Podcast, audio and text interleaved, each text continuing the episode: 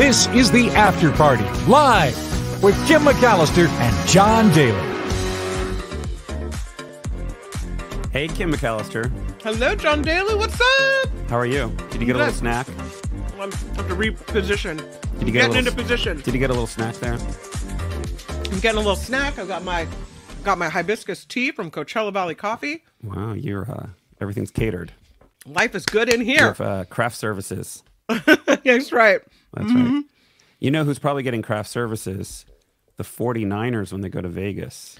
Yeah, they are. Did, did you see the story in SF Gate about how the 49ers will be staying far away from the Las Vegas Strip once they go to the Super Bowl?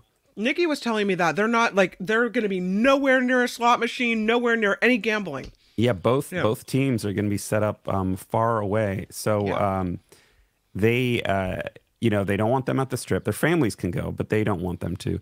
They'll be about 25 miles east of the strip at hotels near Lake Las Vegas. Are you familiar with Lake Las No, Vegas? mm-mm. Um, well, I have photos here because I wanted you to judge because I know you're good at judging. this What is that supposed to mean? It's a compliment. No, it isn't. This is where the 49ers will be staying. Check that out. What do you think? Oh, that's pretty nice. This is the Hilton Las Vegas. all right. Um, and then And it has no slot machines in it. It has no gambling. I'm sure there's gambling, but they'll probably have it roped off because I, I, Mm-hmm. I imagine they bought out the place. with the little sign that says no 49ers and no Chiefs. Um, certain parts of that look nice, but I, I feel like the arches over the lake, it kind of looks like they're forcing it to try to look European. It's like really like a kind of, I don't know, it looks a little cheesy, right? A little Mm-hmm. It's forced. pretty though, you know. This is a, you like the pool, right? Yeah, that's nice. Now, the Chiefs will be down the lake a little bit at the Westin. Oh, Now, I don't think this is isn't the best photo of the the Mm. whole property, but you'll like this next photo. oh, that's fancy. Yeah, so I think the Westin looks a little nicer than the Hilton. I'll meet you at the pool. Which one? The, the- one on the left or the one on the right? so the Chiefs will be there. I wonder if Taylor will uh, will make a, an appearance at the pool. I don't know. So but no I'm distractions, Hearing, no distractions for our uh, football teams as they. I'm hearing uh, that their timing is that she'll be able to go to the Super Bowl if she wants to. Oh my god, I'm very nervous, very worried. Who cares, right? you know what? I'm also worried about. I'm worried about what's going up going on in Japan.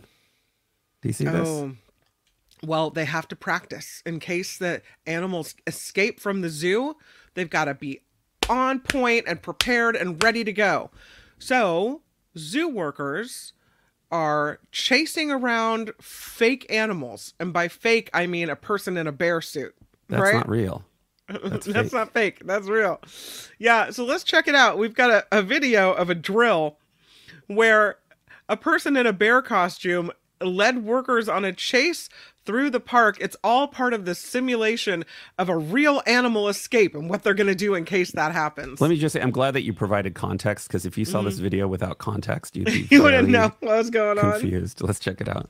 ツキノワグマが脱出したという連絡が入りました逃げ出したのは猛獣のクマではなく着ぐるみのクマ このイベントは動物が逃げ出した時の安全対策を来園者にも楽しみながら知ってもらおうと毎年行われているものです。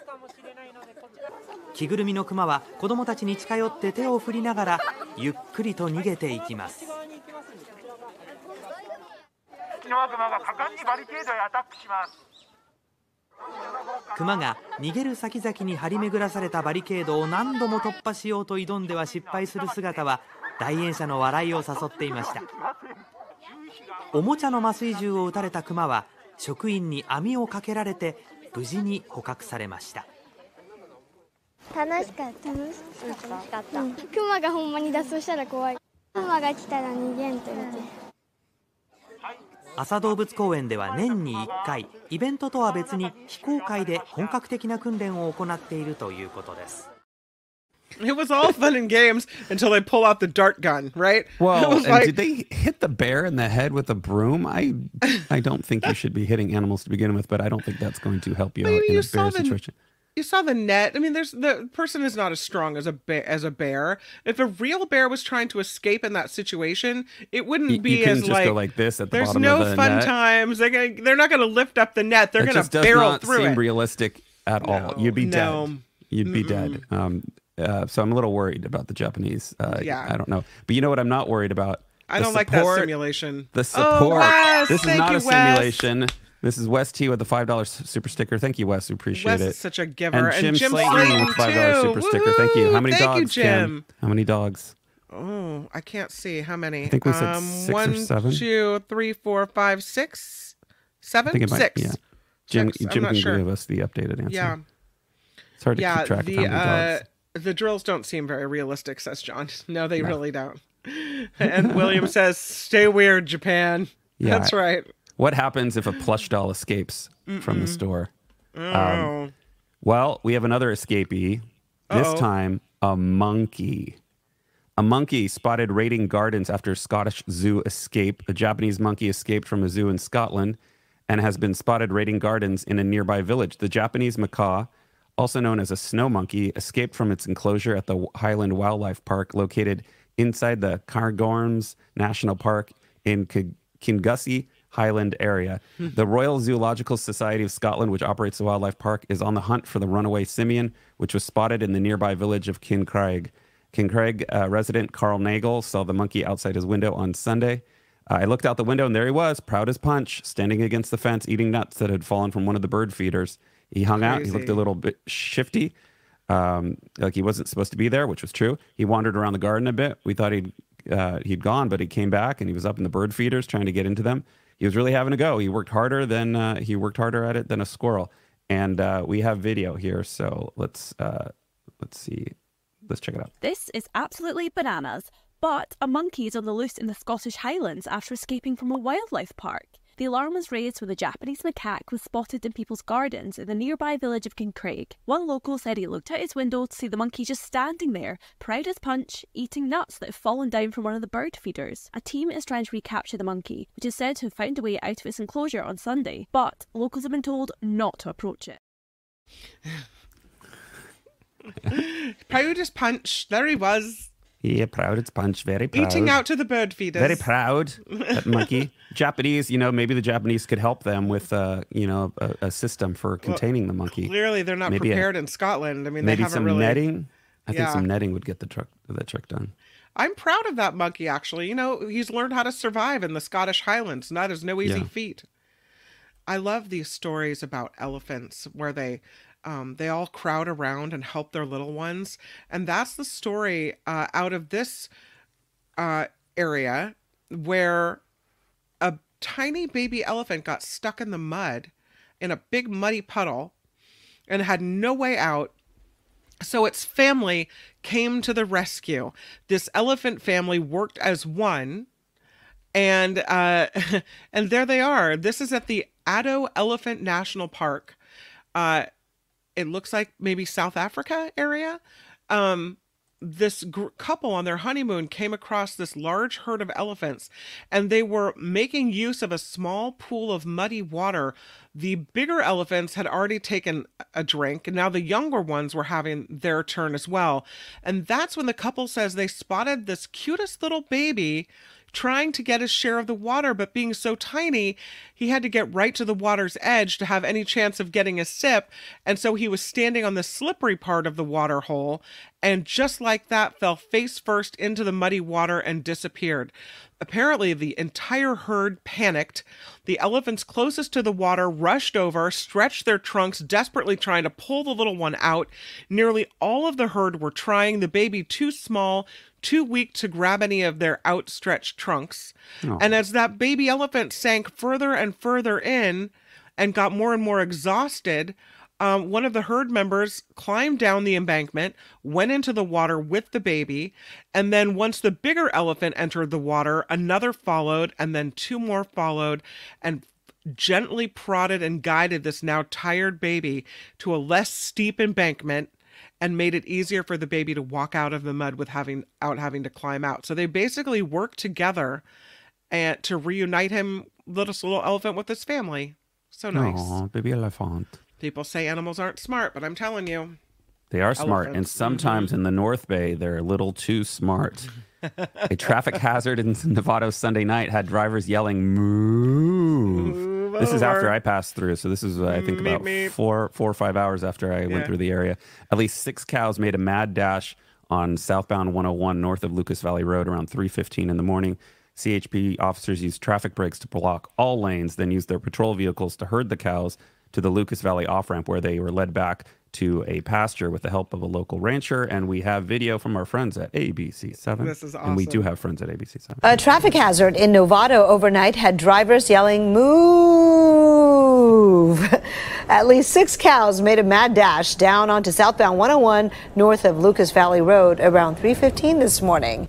CHP officers used a traffic break to block all lanes, then used their patrol vehicles to herd the cows to the Lucas Valley Road off-ramp where they were led back into a pasture with the help of a local rancher. I love the sound. We can hear them. Yeah. Going. Normally they were just going- headed into the city for dinner Nor- and a show. normally going you know? southbound at that area, you would uh, at that time you would just have to be worried about drunk drivers from the Great Indian Yeah. Casino. Um, That's a which- sight, though, right? Yeah, or maybe you think you're hallucinating. Mm-hmm. So that's uh, that's the animal segment for today. I hope you like the videos. Yay. Looking The good. show and tell. Now this, This- next show and tell, It's not cute. This is not Yeah. cute. I saw If the story and I the- didn't put it in, and then Yeah. Kim put it in a day later. I'm like, okay, I guess we're doing it. If you are having lunch, take a break for a minute. This is gross. There's a new world record. This woman Dental has floss? the no. She has the world's longest arm hair. You see it growing there? Yeah. Uh, I don't know why she would keep it. Yeah, this is something you pluck out and you're horrified by, but no, she celebrates it. This California woman earns a Guinness World Records title for a single strand of hair growing out of her bicep, measured at 7.24 inches long. Her name is Marcy Davis Southerland. And she said she discovered this unusually long arm hair in 2012 when she was a junior in high school. She said, I was at Disneyland with my best friend's family when her brother pointed out a really long hair on my arm. He was telling me I had an extremely long hair, and his original thought was to pull it. She refused to let him, and she decided that she would attempt to grow the hair for a potential world record. She said the hair would often approach six inches, but would frequently end up breaking off or getting accidentally plucked. She said her doctor measured the hair at 5.59 inches, which would have been enough to earn the record, but she decided to go a few extra months to get a more impressive figure. Her arm hair officially measured in December at 7.24 inches, her earning her the title for the longest arm hair female category. Apparently, there's a male category as well. She said she's trying to keep this hair growing until she overtakes the overall record for the longest arm hair held by David Reed, also of California, at 8.54 inches. Wow. Okay. Jim says, "Let's move on." Kim, yes, some of us are still having lunch. Aye, she's My bad, I'm she's- sorry.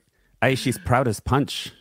She's proud of punch of, of her long arm hair. Why would Is you, she first of all, to? Is she trying to guarantee that no one will date her? Like, what do you? That's gross. why what's what is that claim to fame and why wouldn't you just pull it out and like electrolysis that area her parents must be so proud Yeah, I wouldn't. It wouldn't have gotten that far for me. what are you known for well i have the world record for the world's largest longest arm hair Well, Mm-hmm. um, let's see. I we need to move on because Jim says it's discuss- Yeah. disgusting. We move on. So we'll go from disgusting to disturbing. Okay, ready for this? Mm-hmm. Uh, are are you up on your Korean? Can you read this? no South Korea warns people. Are you ready for the Mad Libs entry here? South Korea warns people not to eat, right? Not to eat fried toothpicks after you- the trend has gone viral. Mucknigger, muck, muckniggers, pardon me, muckniggers. Make sure you pronounce this correctly. M U K N A G E R, muckniggers, niggers, influencers. We'll move on. Uh, who record themselves eating an immense amount of whoa food. try not to, don't try to pronounce Korean, John. Uh, helped make the trend go viral. Now the Korean government is warning citizens not to eat fried toothpicks. South Korean health officials are warning people not to eat fried toothpicks after videos have gone viral, making the trend popular. The toothpicks uh, in question are not the typical wooden ones used in America. They're made from starch. When fried, they puff up and resemble green curly fries more than toothpicks. The not so edible dish became popular after videos of influencers frying the green sticks became viral. TikTokers would fry the toothpicks, watch them turn into puffs, then sprinkle some seasoning like powdered cheese onto the picks Oh. before eating them. According to the Korea's uh, Korea's Ministry of Food and Drug Safety, these toothpicks are environmentally friendly and biodegradable. They're made from corn or sweet potato starch and green food coloring, but it is unclear if they're actually safe to eat. Starch toothpicks are not an edible product, said the ministry in a post on Twitter. Please do not eat. The post says, please only Oh. use toothpicks for teeth. According to Reuters, toothpicks are often used in restaurants or uh, or for finger foods. Do we need that really? Thank you, Reuters. Hey, you know you what know toothpicks what? are for? They're not for Uh, eating, Well, they're starch toothpicks. They're not wooden toothpicks, right? but they said they're not meant to be edible. They're not. Like an orange on a toothpick. Yeah. Okay. Yeah, the proudest punch. So, you know, this whole rage with Stanley Cups. Unfortunately. We've talked about it before, yeah. Uh, out comes a story that they have lead in them. What? Yeah. So the question is do they pose a risk of lead poisoning? And so uh, the folks from Stanley, I think they went on CBS today. Stanley cups have lead in them, and they said yes. There's a lead pellet that is put into the base of the cup, and it's used to vacuum seal during the process that makes the um, the cup insulated. And they say, uh, uh, come to figure find out that almost all insulated cups have this lead pellet in the bottom that's put in during the vacuum seal process. It's in there underneath the bottom of this cup. I guess there's a little you can see at the, the bottom there. Yeah. You can't pry it off. If you were to pry it off, you would find this lead pellet in the bottom, and then it would be bad to come into contact with. But because you can't come into contact with it, it's not poisonous. So, on the bottom of each of these cups, this circular barrier made of stainless steel covers this pellet that contains lead. The pellet seals the product's vacuum insulation. It is not accessible unless the stainless steel barrier comes off, which they say is possible, but very, very rare. The So engineering. Keep your, dog, keep your dogs and children from gnawing on the bottom. Yeah, don't chew it up, right? Are the engineering and supply chain teams are making progress on innovative alternative materials for use in the sealing process. Um, but as of now, all of their products at Stanley follow U.S. regulatory requirements, and there's really not a risk of exposure, uh, is what they're saying. So, but what's interesting is that I didn't know that a lot of these stainless steel uh, insulated cups they use the same process. So Well, they have processes, protocols, and standards. John Mm, that's Watson says people that spend that much on a stupid cup are already brain damaged. Yeah. Well, the thing about that is, John, and I was looking at that, is not that I'm the defender of the Stanley Cup, which I do have one, but forty-five dollars. You're Well. I was given it, but forty-five dollars for a Stanley Cup You were paid off. I was Stanley paid Cup, off. Uh, is very similar to what you'll pay for this size of cup in in what the hydro flask and other others as well so they're not cheap some of them are cheap right you can find cheaper ones and i i would say that's great if you can um but there many of them are the larger ones are- expensive so, so you have to wait until they're crushed. Uh, you know, when they're eventually thrown out and they're And in you get lead and poisoning? crushed. Yeah. and the lead is released into the environment. Um, so until then, you're safe. The problem here is this. So eventually, maybe people throw out these cups, right? They're done with it, they chuck it. Well, then is there a, a risk of lead contamination to the earth? Isn't that what I just said? Oh, is that what you said? I said they end up in landfill Landfill, and right. they get crushed. Yeah. Well, they say that um, they contain lead concentrations of less than 50 parts per million. Many urban areas contain soil with up to 200 parts per million. So they say that um, lead is a naturally occurring metal found uh, abundantly in the earth. So they're not necessarily worried So everything else that can poison us. contamination. exactly. sure are this- bending backwards to appease the uh, Stanley Cup cartel. Yeah, I don't know. I don't know. But, you know, there's everything's always bad for you. I, the the most uh, the thing to take away is you're often your your insulated cup will have this in it and no it's not going to hurt you. You know, So I've made it through my entire life without an insulated cup, and I think I will continue to do so. You've never you've never used an insulated cup? Not for cold. No. Oh. I have a couple in the kitchen that don't Like, we have had a lids on thermos them or when I was younger, but I don't really, I don't go mobile with my Oh. hot beverages. Like well, I'm not even if you put ice in your water or your juice or whatever you're drinking, if you have an insulated cup, it, the ice will last for hours. That's a first world problem. I, I Oh. my beverage doesn't last that long. Right. Yeah. The, the, it- the ice melting kind of like gets me to finish my beverage. Oh. It gets me to finish my coffee, iced coffee. Yeah. All but right. that's probably enough about that. Yeah. I think we can move on. Let's move on to Egypt. Ooh, Egypt. Uh, an Egypt pyramid renovation has sparked a debate. A video showing renovation work at Egypt's Menkaure pyramid at Giza has triggered social media criticism, with one expert decrying its absurdity. Mustafa Waziri, the head of Egypt's Supreme Council of Antiquities, has, uh, in contrast, dubbed it the project of the century. In a video posted on Facebook on Friday, Waziri showed workers setting blocks of granite at the base of the pyramid, which sits beside the Sphinx and the larger Khafra and Cheops uh, pyramids at Giza. When originally built, the pyramid was encased in granite, but over time lost part of its covering. The renovation aims to restore the structure's original style by reconstructing the granite layer. Work is slated to last three years and will be Egypt's gift to the world in the 21st century, said Waziri. Um, Or a gift, gift to themselves, right? Tourism money. Uh, who heads the Egyptian Japanese mission in charge of the project. But under the, vid- uh, under the video, dozens of upset people left comments critical of the work. Impossible, wrote uh, the Egyptologist Monica Hanna. Hanna. The only thing missing was to add tiling to the Pyramid of Menkaure. Uh, when are we going to stop the absurdity in the management of Egyptian heritage? All international principles on renovations prohibit such interventions, Hanna added, calling on all archaeologists to mobilize immediately.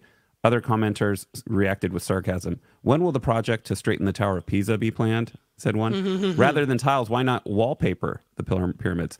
The issue of heritage preservation in Egypt, which derives 10% of its gross domestic prod, uh, product from tourism, like I said, is often the subject of heated debate. Recent destruction of entire areas of Cairo's historic area led to powerful mobilizations by civil society, which is largely banned from political activity and now concentrates the bulk of its fight with the government on urban planning and heritage issues. The debate has lately focused on the 15th century Abu al Abbas al Mursi uh, mosque in the coastal city of Alexandria, Egypt's second largest. And local authorities announced an investigation after a contractor in charge of renovation decided to repaint in white the ornate carved and colored Ooh. ceilings of the city's largest mosque. Kind of like that um, that stone building up in Santa Rosa. You yeah, don't except like it when you these are everything white. really old. Like, really? Why would they paint that? Was it the inside of the pyramid white? No, they were talking about the mosque, Oh, the ceilings of the mosque. I mean, I guess you have to try to maintain things. What did Right, the, what would I mean, the if it's an ornate carved, you know, What- colored uh, ceiling, you know, I doubt that most people want to be see it painted white. what would the preservationists have or the archaeologists have them do? Just not replace the base here and let weather, you know, strip it away until all of a sudden the thing is crumbling? Well, first rule of after party: Don't ask questions. don't ask questions. Second of all, I imagine they would say that you should have some kind of structure support, Yeah. like metal scaffolding or something, but that you're not supposed to replace it. Yeah. right. You let it crumble. Um, I don't know. I'm not an Egyptologist and I'm not an um, archaeologist, but I will defer. And I'll defer to the experts. don't ask for, a- questions. for a follow up. But thank you for your Yeah. probing questions. You're welcome. Thank you so much. Um, okay, Let's let's, move on to the moon this. so I can ask some questions. hits your eye. It's shrinking. the moon is shrinking. How much is it shrinking, Kim? It's not shrinking very much, about 150 feet in circumference. Hmm. Um, this is over the past few hundred million years, so it's, it's shrinking just a little bit.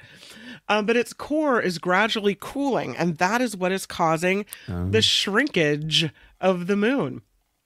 A team of scientists from Not NASA. because it's cold outside. Not because it's cold. Not that kind of shrinkage. NASA, the Smithsonian, Arizona State University, how did Arizona State get in there? University of Maryland. They all discovered this evidence that continuing shrinkage of the moon led to some surface changes around the lunar south pole. The terrain has even changed in areas where NASA hopes to land during the crew's Artemis 3 mission.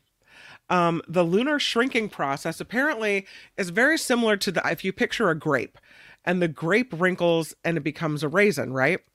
The moon also wrinkles and creases as it shrinks down. Whereas a grape has a flexible skin, the moon has a brittle surface, and the brittleness causes faults to form where sections of the crust push up against each other. What they say is that this fault formation caused by the shrinkage comes with seismic activity like moonquakes. Any locations near the moon fault zones could pose a threat to human exploration there, in the same way that those living near fault lines on Earth face a greater risk of earthquakes. You know what that means? Send the California astronauts up there. We're not worried about it. We'll take a moonquake. It's no big deal, right? so you said it was how many? How many? You said feet? 150 feet in circumference. Now is that like is that real feet or is that internet feet? Uh, it's real feet over the past few hundred million years. Asking for a friend. Oh, okay. Uh, Arizona State probably got involved because they've done a lot of studies with hot tubs, right? Oh, so they know why? About, they know about shrinkage. Oh, you know, you yeah. come out and it's cold. Yes. You know. Um, Oh. time to move on. The uh, groups used computer models to simulate the stability of the surface slopes here at the uh, moon. At the, uh, the one of the poles of the moon, and they found some areas in particular were more vulnerable to lunar landslides from seismic activity. The moonquakes, even shallow moonquakes, are capable of producing a strong ground shaking in the south polar region, possible from slip events on existing faults or formation of new thrust faults. So the moon is a changin'. Sometimes they say shallow moonquakes occur about a hundred or so miles deep into the moon's crust. Um, they can cause damage and be strong enough to cause damage to human-made instruments. Whereas earthquakes tend to last for only a few seconds or minutes, shallow moonquakes can last for hours, even a whole afternoon. Well, we don't want our moon turning into uh into brie. No. You know, we don't want a soft cheese up there. Um, next up, this is interesting. You were talking about private browsing before incognito. Mhm. Well, check this out for a browser. Arc Search, this company Arc Search, combines browser, search engine, and AI into something new and different. Browse for me is the new search engine, at least if the browser company is right about the future of the internet. Um, this uh, the person writing this article said he opened up the new Arc Search app and typed "What happened in the Chiefs game." That game, the AFC Championship, had just wrapped up. Normally, I'd Google it, click on a few links, and read about the game that way. But in Arc Search, I type in the query, tap Browse for Me button instead. This new iOS app from the browser company, which has been working on a browser called Arc for the last couple years, went to work. It scoured the web, reading six uh, pages. It told me from Twitter to The Guardian to USA Today and returned a bunch of information a few seconds later. I got the headline Chiefs win. I got the final score, the key play, the notable event that had also just uh, said the Chiefs won. Mhm. Um, a note about Travis Kelce and Taylor Swift, a bunch of related links, and some more bullet points about the game. Basically, instead of re- returning a bunch of search queries about the Chiefs game, Arc Search built a web page about it. And somewhere in there is the browser company's big idea about the future of web browsers that a browser, search engine, chatbot, and a website aren't different things. They're just all parts of the internet information finder, and that they might as well exist within the same app. So this is part of a bigger shift for this uh, browsing company. The company's mobile app has until now been mostly a companion app to the desktop, a way to access your open tabs and not much else. But what this rollout, um, the browser company is also getting ready to roll out its own cross-platform syncing uh, system to bring some of these AI-powered features to Arc on other platforms.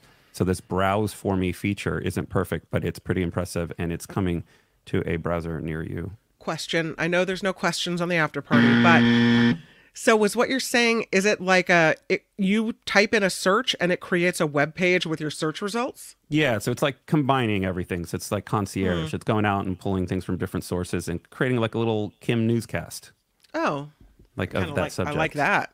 Yeah. Yeah. All right. I, you you sold me on it. Very good. Uh, new study out by Oh, good. Pet Lab.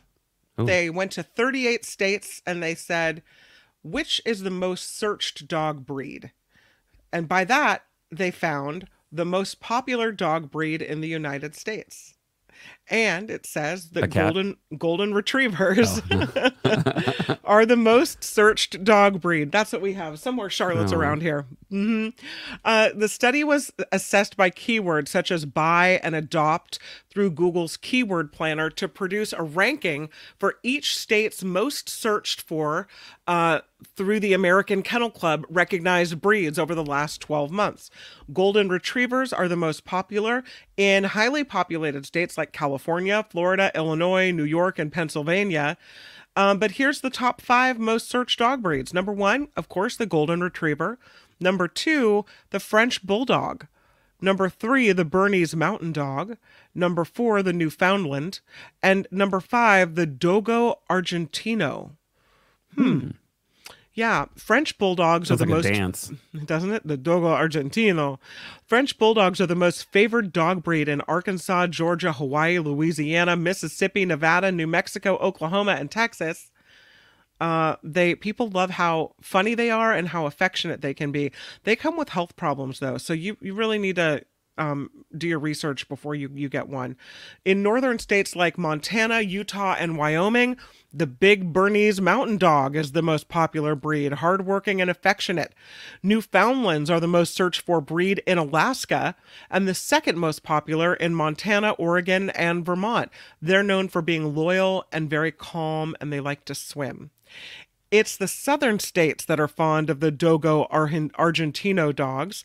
Dogos are the third most favored breed in nine states Alabama, Arkansas, Florida, Georgia, Louisiana, Mississippi, Nevada, Oklahoma, and Texas. And they are known for their companionship and their lovingness. So there you have it. Now you know the most popular I've dog never even heard of that, and it's like the no- most popular. and- I haven't either. We need a picture of a Dogo Arge- Argentino. Dogo Argentino. If I had, what was that? Arc. I need to. I need to arc it. Yeah, coming. But you keep talking, and then I'll, I'll add it.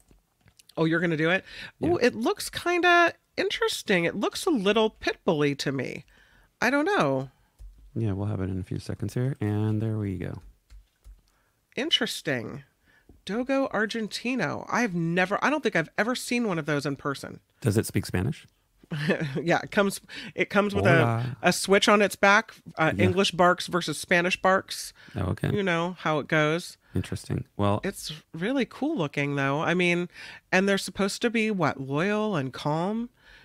Apparently, if you go to the south, that's what that's what a lot of people have. Here's another picture of it from the front view. oh, Pretty dog. Speaking of animals, I have to tell you that I was thinking of you the other night because I a friend posted something that she was going to buy this for her cat, and it's one of those like judge wigs, right? oh, right. Yeah. yeah. And I and so I clicked on the link that she had sent with the cat wig, and it put me down a Etsy cat hat rabbit hole. And I thought maybe we need to buy the teddy bear hat for Archie. Archie would rip this off within like five seconds. Maybe he needs to be a frog. He would rip that off. No a frog. What about a Viking? Come Oh, on, no. There's no you know it. do that. I No? tried to put like costumes on him for Halloween one year, and nope. Little bunny. He was doing like the uh he was like the moon he was doing the moonwalk trying to like push it off his head. no. Pretty funny. I thought these were pretty cute. The cats, I will say, that cat does not look happy. He looks pissed. No. Look at him. It will kill you. Anyway, yeah. On that note, let's take a break and we'll be right back on the after Let's party. do it. Yeah. The After Party Live is underwritten by our audience, and without you, this show wouldn't be possible. For a dollar a day, you could help feed a very moody three year old cat with a taste for turkey and chicken. Every day across this world, cats go 30 minutes without food and don't know where to turn. Any dollar amount is appreciated and it all adds up. The PayPal link can be found in the About section of the YouTube channel or at the bottom of the show description. Thank you for your consideration. Are you hungry? You want food? A party where you don't even have to leave the house. You could be naked for all we care. The after party, live. Yeah, the after party. Thing. I wasn't going to play that promo, but we mentioned cats, so I had to. We to. have to. Um, you have to, right? A lot of people saying don't dress up your cats, and yeah, I only did it for like five seconds, and yeah, Then And you learned a- that's not going to work a- out. Mm. it became a chew toy. Um, I just wanted a photo, and it didn't really work out. Uh, Thank but I have a really cool video of him doing the, the moonwalk. we want to thank our ongoing contributors uh, who make this show a reality, and we also want to thank our Mm. Super stickers. Yeah. Wes, who definitely makes this a reality, and Jim, who also makes this a Yeah, reality. thank you guys so much. Thank you guys. Without Really you, cool. uh, this would not happen. Uh, without the sponsors, it just wouldn't happen. The, you Yeah. know, the the YouTube ads bring in like fifty bucks a month, so you can do the math. It's not a lot of money. Um, so we thank you. Without you, the show wouldn't exist. Yeah. That's the the, the truth. Um, and we wouldn't be able to bring you stories like this one, which I've been holding on to uh, for a day or two, Oh. but I thought was. Oh, Archie again. must donate. Karen. Thank you, Karen. Thank you. Um, are you ready for a weird story? Bring it. Okay, this story is about a uh, a Missouri home, but it's not your usual home. Okay, doesn't look like much right there. It kind of looks like a, a public bathroom next to a shipping like- container. Like a very square, small square little hut. Yeah, but this Missouri shack has a subterranean surprise. What do you think the asking price of this property is? It's a In 10 acre plot of land. Oh, 10 acres? Yep. Um, in Missouri, I'm going to say maybe half a mil. Oh no, $2 million. Wow. Are you And ready this- to see why? And this is the only house on the property? Well, yeah, technically, there's just one house, but the multi-million dollar price tag on this windowless shack outside Kansas City is inexplicable until you see what lies underneath. Oh yeah, What? it is a bunker. Check this out. So they've kind of turned it into a house bunker. This 500 person town of Polo, a particular, uh, I'm sorry, a peculiar property has grabbed the internet's attention with its unassuming above ground in, uh, appearance and extensive doomsday shelter below. This is the most unique property in Missouri, says uh, Colleen Roberts, uh, real, uh, real estate uh, agent, which is they're currently seeking $2 million. More unusual than the listing itself is the fact that it's even up for grabs on eBay for the same sum. No one would ever suspect 10,000 square feet of underground space.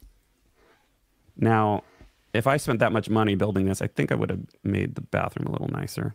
A Um, black the- toilet might not have been your first choice. The property, Robert adds, has so many different opportunities for both commercial and residential units. Inside the shack, which uh, sits ominously alone in a field next to a yellow shipping container, is an industrial appearing lobby with a set of stairs leading to multiple flights down into the earth. Um, that's right. Check out this. It's got a soundproof, uh, soundproof recording studio here. Hmm. You don't sound uh, interested. No. Although, you know, when the when the what Armageddon hits, Right. they'll probably be the ones that survive, right? There are two bathrooms, kitchen, soundproof music studio with the recording facilities. Uh, usually, a music studio has recording facilities. A pool room, a glass blowing studio. You know, you need that. A Oh. recreation area with 16 foot high ceilings, a gym, and a room for multiple and room for multiple bedrooms. And if the end of days comes, the owner will certainly have plenty to keep busy. That room is uh, appointed in a very creepy way. Yeah. Uh, here's your very bizarre looking kitchen. It's big. there must be planning for a lot of people to be down there at the end. There's some kind of industrial engine or something on the left there. I don't know. Can what you that is. imagine living in this place though? Like if This you looks bought like that an and you- Amazon you, live there, warehouse. yeah, it's weird, and you have no windows. It, no thanks. The space was constructed for an exorbitant cost in the 1960s. The listing estimates the amount would equate to more than $34 million today. It also boasts a variety of safety features, including a two and a half foot thick concrete wall, electromagnetic pulse resistant co- copper shielding, two 3,000 pound blast doors, an emergency escape hatch, and a 177 foot communications tower, because everyone needs that, right? In the era where even technology titans are grabbing headlines for investments uh, in personal safety, such as his end of the world bunker, this property emerges as a true statement to visionary planning, according to the listing. This uh, for sale offering was also featured on the Instagram account Zillow Gone Wild. Wow. Yeah, Well, so there you go. and so you have all the. Did you see all the pipes pushing water in and everything? and but air. the water was gonna. If I mean, if it were end of days, You're if it was like some too. nuclear blast, then aren't the air and the water still all tainted that they're piping into this place? Yeah, unless you have like you, you would have to have backup facilities and you'd have to have venting and whatnot, and if it's that old, I, I imagine it needs to be retrofitted. Yeah, If you had two million dollars, you'd probably spend it elsewhere. I probably would. Maybe on a statue. I'm never going to have $2 million, so I really don't need to worry about it. But yes, perhaps on this statue. But I don't know, maybe not. Uh, there's a Jackie Robinson statue that got ripped off. Look at that. You see on the left there? They cut it off right at the feet, right at the ankles. Just chopped him off and hauled him away. There's now, and it doesn't seem like enough, a $2,500 reward for tips leading to the stolen statue of Jackie Robinson and a $5,000 reward for the person who brings it back. Investigators have spent hours following up on this investigation. This has happened in Wichita, Kansas. Um, they're trying to get the statue back. They want it back. They say um, anybody with info information on donating to the fund to get the statue back um, should come forward. The leaders at the Negro Leagues Museum in Kansas City, Missouri, say getting that statue back is a mut is a must. Um, they're hoping that it's just a case of thieves looking to make money on scrap metal and not some type of racist incident. Um, but they're really bummed out that they don't have this statue anymore. And it was a, you know, a big deal standing right Yeah. out in front there. And All it's a cool the statue shoes. too. All they got are the shoes left. Can you believe that someone would do that? Come on. Uh, can I believe it? Unfortunately, yes. Yeah, the uh, League 42 in Wichita is a league name for number 42 jersey worn by Jackie Robinson. What they say is, I'm hoping for those of us that believe light does indeed come from darkness. Uh, we caught wind of took what took place here in Wichita. We see it as a, one of those dark days for the fine folks of Wichita who they provided the resources to help build this monument to Jackie.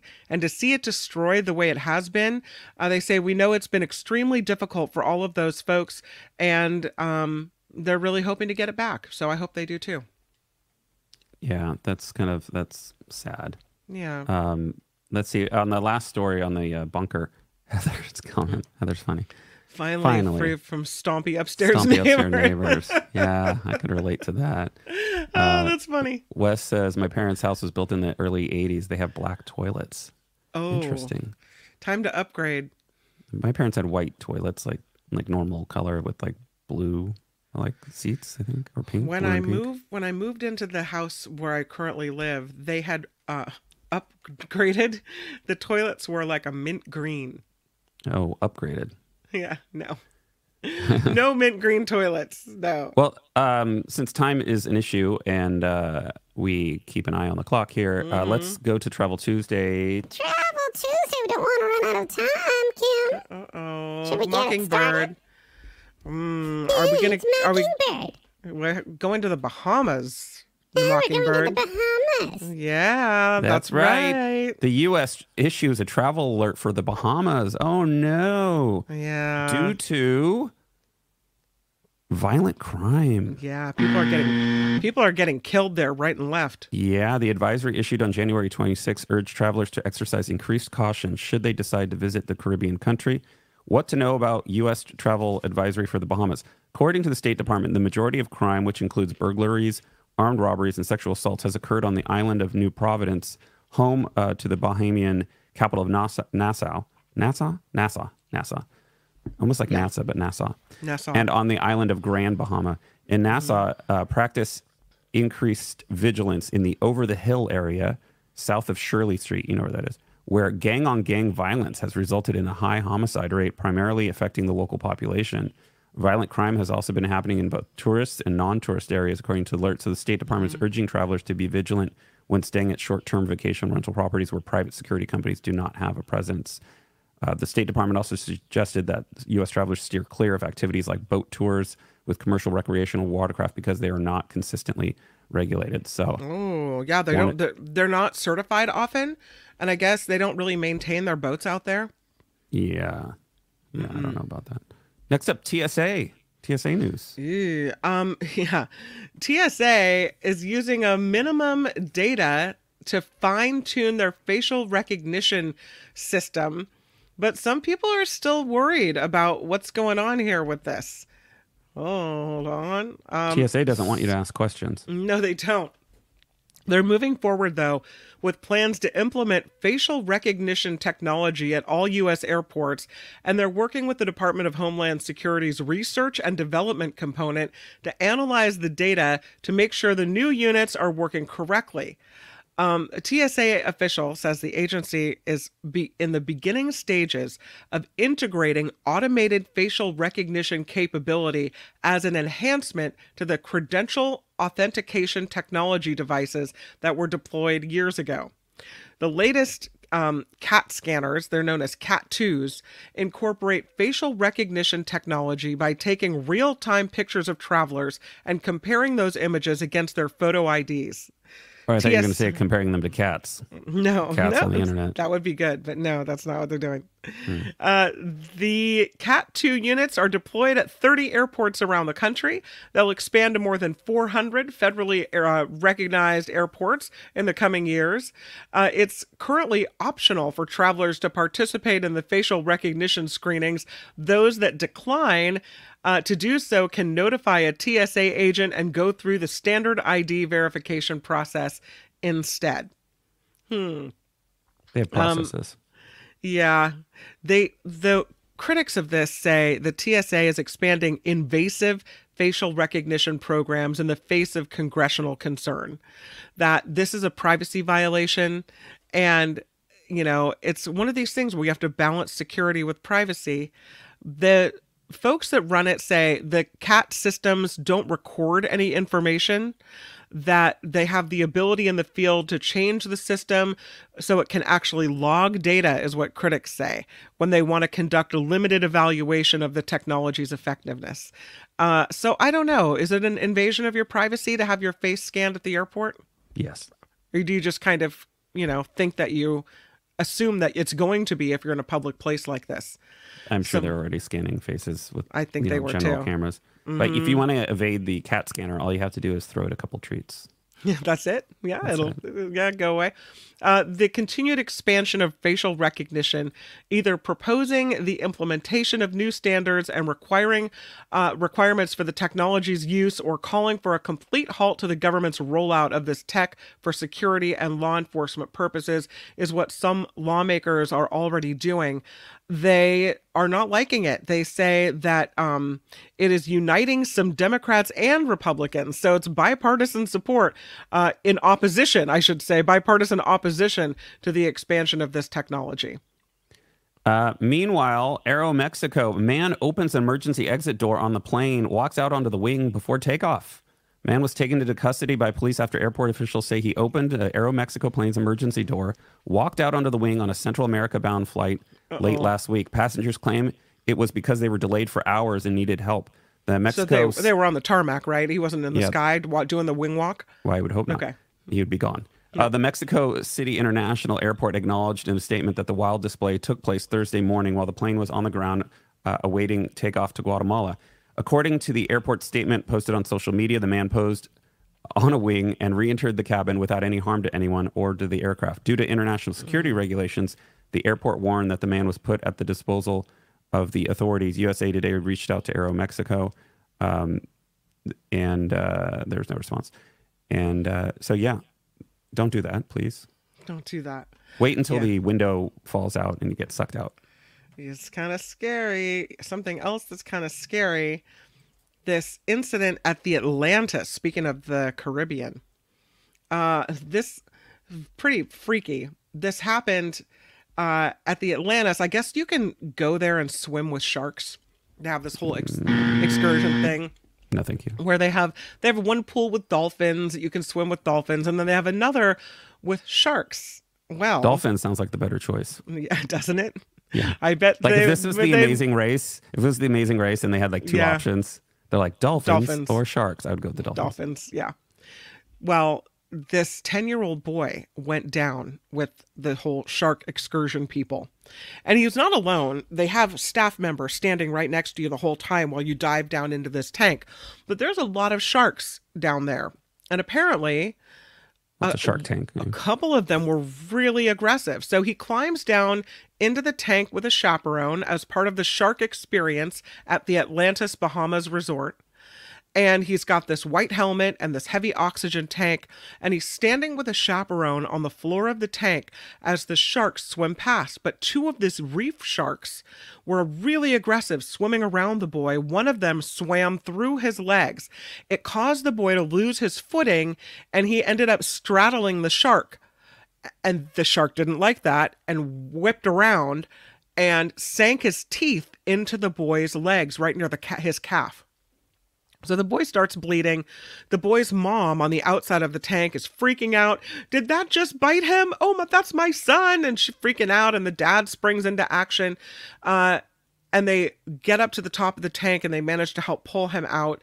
He's in stable condition. He's okay. But the Atlantis has had to shut down their tanks immediately. I don't know. There's footage of this whole dramatic incident. I just don't think, first of all, you don't have sharks like this in a tank. These are creatures that mm-hmm. need to be in the in the open sea. So to have them in a tank for our enjoyment and pleasure to go have a ooh swim with a shark, no. Watch it No, on TV. It needs to be in the ocean. And if you want to get in a metal cage and put your life at risk in the ocean, go ahead. Otherwise, leave the sharks alone and get them out of the tanks. And don't put yourself or your kid in a shark tank and expect nothing bad is going to happen. That's yeah, not- and wouldn't you rather watch a like a BBC show and have like was it David Attenborough like narrate Explain, uh, yeah. explain everything? That would be better situation. Well, the Atlantis has closed down the attraction. They're reevaluating their procedures for their guests moving forward. processes, protocols, and standards should not include Yeah. um, losing children. Um, exactly. How much does shoulder season travel really save? Uh, CNBC crunched the numbers in t- five top spots.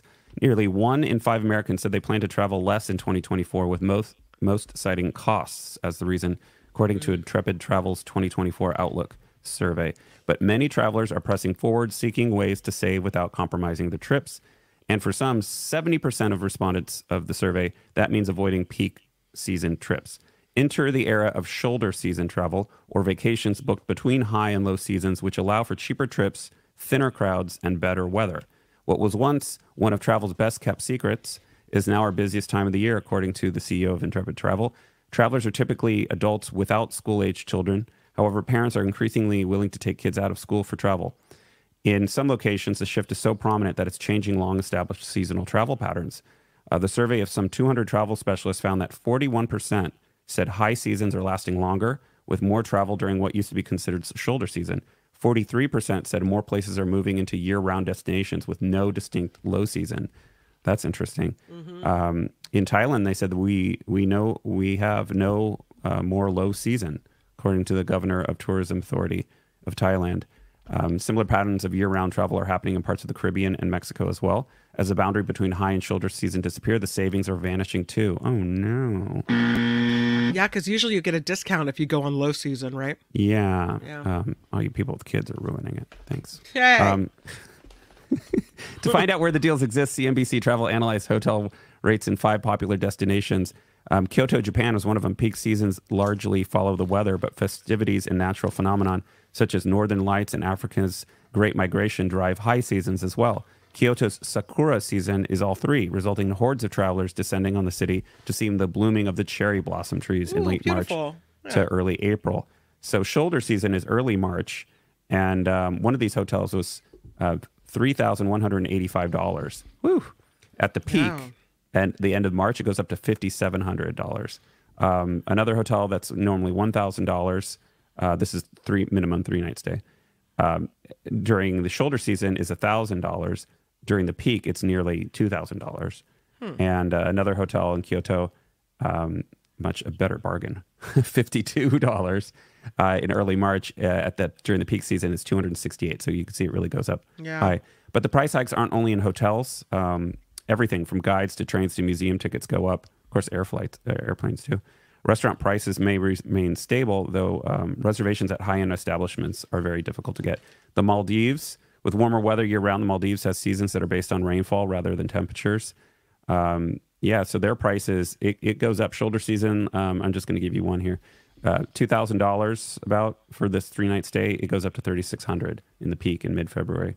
Um, Wow. February. Rome, Uh, Italian summers are so popular. It's so hot though. I was there in July because I was doing a loop of Europe, and it just happened to be in in Italy in July. Don't go during July; it's too hot. Um, Italian summers are so popular with tourists that the country's peak season has ballooned into May and September. Isn't that crazy? Um, again, the prices go up. You know, uh, the stay Yeah. that would normally be thirteen hundred is now sixteen hundred. Um, Dubai, with scorching temperatures, Dubai's international arrivals are at their lowest from June to August. Yet, don't go in August. I was there in August. If you like to be in a rotisserie, you know, under the red heat lamp at KFC, Mm. that's the time to go. August. It was uh, oppressively hot. That doesn't sound fun. Um, and then New York, of course, you can imagine. Um, this is the last one here. The Plaza, New York. If you go in mid-July, it's eleven hundred dollars for three nights. If you go September, fifteen hundred dollars. If you go mid-December, which is their second peak, it's twenty-two hundred dollars. Wow, wow, that's interesting. Julia's going to New York. Wow, your part of- your daughter is having a better childhood than I did. My daughter is I'm having a better childhood than I did and better adulthood than I have. She's going as part of the band. The band takes a trip every year. Last year they went to Disneyland. This year the band is going to New York. They've been fundraising for this trip. And so they're they're going. She's going to go to New York, so I'm excited for her. Yeah, and those be fun. December rates they're attributing to um, the uh, ice skating travelers descending to New York for ice skating at Rockefeller Center Oh, and shopping on Fifth Avenue. Well, have you seen this massive cruise ship? I have. I mean, it's a big How could you boy. miss it? yeah, kind of hard to a- miss this one. It's a big one. This is the they call it the biggest, baddest ship on the planet. It's the world's largest cruise ship. There's some environmental concerns about this one. It's a Royal Caribbean uh, Icon of the Seas. That's the name, Icon of the Seas from the Royal Caribbean line. It left the port of Miami. It's a two billion dollar ship. That's how much it cost to build this thing. It's about twelve hundred feet from the bow to the stern, and it weighs two hundred fifty thousand eight hundred metric tons. Imagine the water that displaces. The la- launch of the ship sparking though concerns about environmental impact of cruise tourism. You see a ship like this, you know they just dump all the all the refuse and the waste at sea, right? You're pooping right into the ocean basically. Uh it left over the weekend. Dolphins are like, hey, Hey, we don't want that in here. They left on a seven day island hopping trip through the tropics for their maiden commercial voyage. Icon of the seas. Yeah. It- on one hand, great fanfare for this. A lot of people really excited about it. On the other hand, uh, yeah, that's a lot of that's a lot of garbage being dumped into the ocean from this well, and one it's not just the garbage. Like it runs on uh, liquid uh, nitrogen gas, right? I don't know what it runs on. Yeah, so they're trying to they're trying to say, you know, oh, this is good for the environment Mm-hmm. um, because uh, it's uh, LNG. But the problem is when you have that kind of system, you're putting out a lot of methane. So, Oh, yeah. Mm-hmm. um, it, you're, you know, it, the environmentalists are saying this is going in the wrong direction because methane is about 80 times more potent than carbon dioxide when it comes to warming the atmosphere. And scientists have warned that methane emissions must be dramatically reduced. So they're trying to make a big deal out of the fact that it's LNG, liquid uh, nitrogen gas fueled Yeah. ship, right? And that it's uh, more efficient. But at the same time, now you're spewing out methane.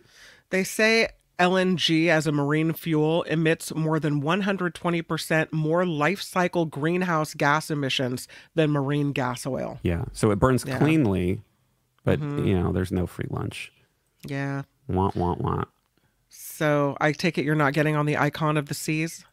No, I don't. I'm still not convinced that I should go on any cruise except maybe Alaska because my mom wants to go to Alaska and it would be the easiest way um, to Mm. do that. But other than that, it just does not appeal to me at all. No. Like I can go anything you can do on the ship. I could go do something somewhere with my feet, Do, do, do, and see like an old country, right? Not well, that modern ship, is that ship is pretty big. I mean, you're not going to get tired No, of but I- being aboard.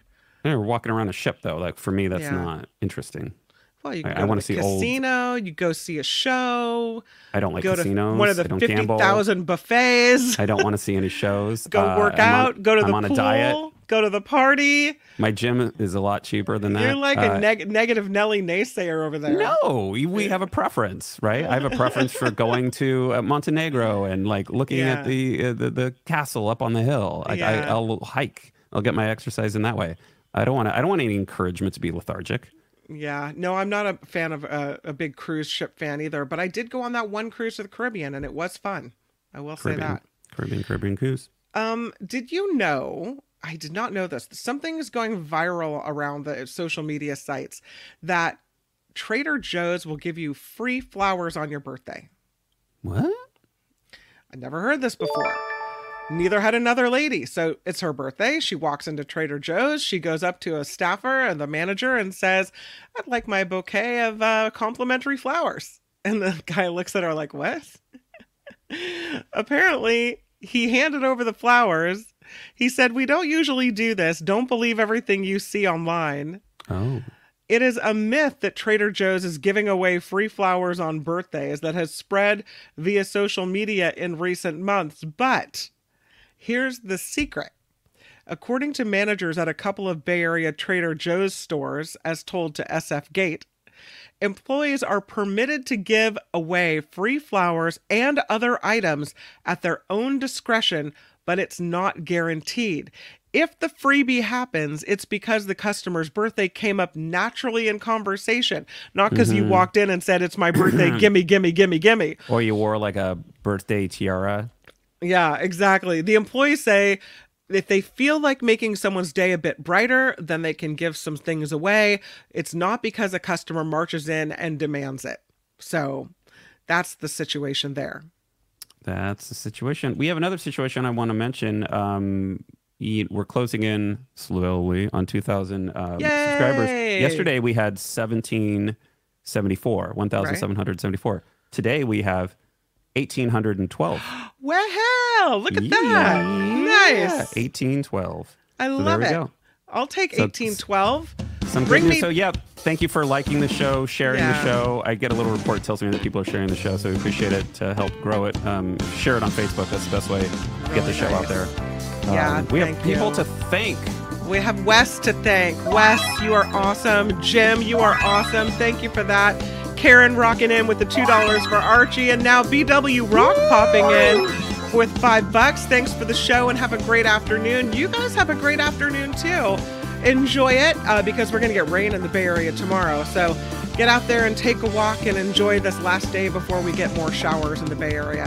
Have a great afternoon. Bye, John Daly. Bye, everybody. Have a great everybody. afternoon. At a time. Bye-bye. Bye.